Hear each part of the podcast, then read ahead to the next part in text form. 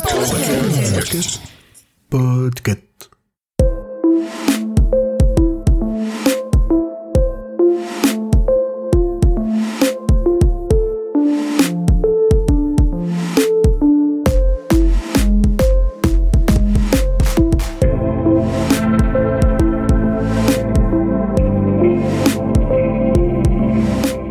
Bonjour à toutes et à tous, vous écoutez le numéro 89 de la Gazette du Maine, le podcast de Stephen King France qui vous résume l'actualité de Stephen King. Je suis Émilie et je suis très heureuse de vous emmener avec moi en balade dans le Maine pour vous conter les nouvelles informations depuis le 17 avril.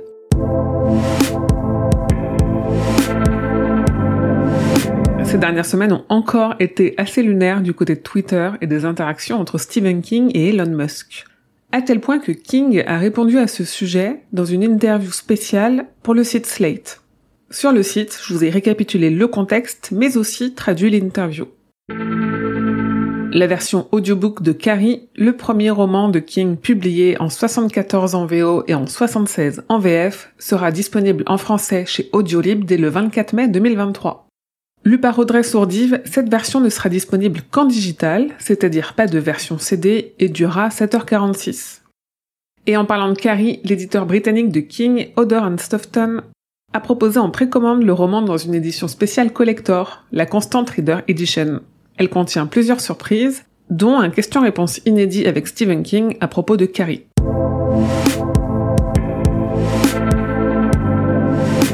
The Boogeyman, l'adaptation de la nouvelle Le Croque-Mitaine, arrive très prochainement au cinéma. Une deuxième bande-annonce tout aussi effrayante que la première a été dévoilée, et par la même occasion, on a appris que King lui-même a poussé pour que le film sorte au cinéma et non directement en streaming comme c'était prévu.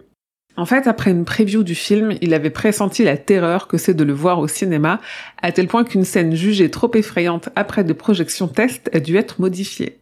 Je vous invite à découvrir le détail de ces anecdotes sur le site, mais aussi le trailer et à me dire si vous y avez vu la référence au Kingverse. Il y a des adaptations qui ne voient jamais le jour, et il y a des adaptations qu'on arrête rapidement, très rapidement après leur lancement. C'est le cas de la comédie musicale Carrie, qui s'est jouée à Broadway en 88 pendant seulement trois jours et qui, d'après le New York Times, est un des échecs les plus rapides et les plus coûteux de l'histoire de Broadway. L'histoire de cette comédie musicale est retracée dans un livre en anglais qui sera publié en juillet.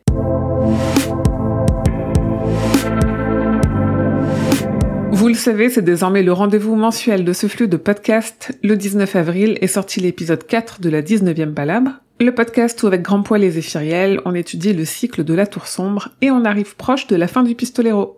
D'ailleurs, petite info en avant-première, on enregistrera l'épisode 6 en live sur Twitch, sur twitch.tv slash emily underscore skf, un live spécial dans lequel on reviendra avec vous sur des concepts et des théories du pistolero.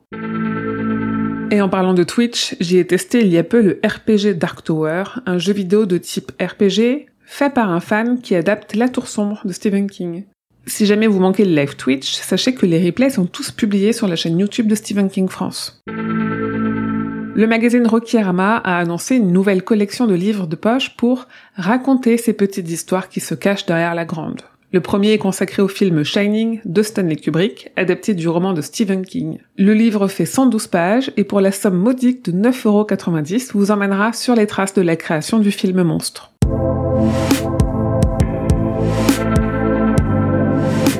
Côté agenda, ces prochaines semaines, il y a d'abord le 24 mai, comme je vous le disais, Carrie, qui sera disponible en livre audio français chez Audiolib.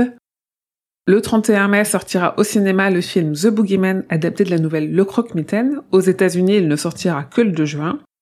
Le 1er juin, les éditions Delcourt publieront le tome 6 de leur réédition du comic adapté du Fléau. Le 4 juin après-midi, comme chaque premier dimanche du mois sur ma chaîne Twitch, on discute ensemble de l'actu de King en mai et après on joue à un jeu inspiré de son univers. Le 5 juin au soir, c'est le live Twitch 19e Palab dont je vous parlais pour théoriser ensemble sur la tour sombre. Et le 7 juin, c'est Conte de fées, le nouveau roman de King qui sortira en version audiobook pour la France chez Audiolib. Ça fait pas mal d'événements, du coup je vous rappelle qu'il y a un agenda sur le site sur lequel vous pouvez retrouver tous les détails de tous ces événements.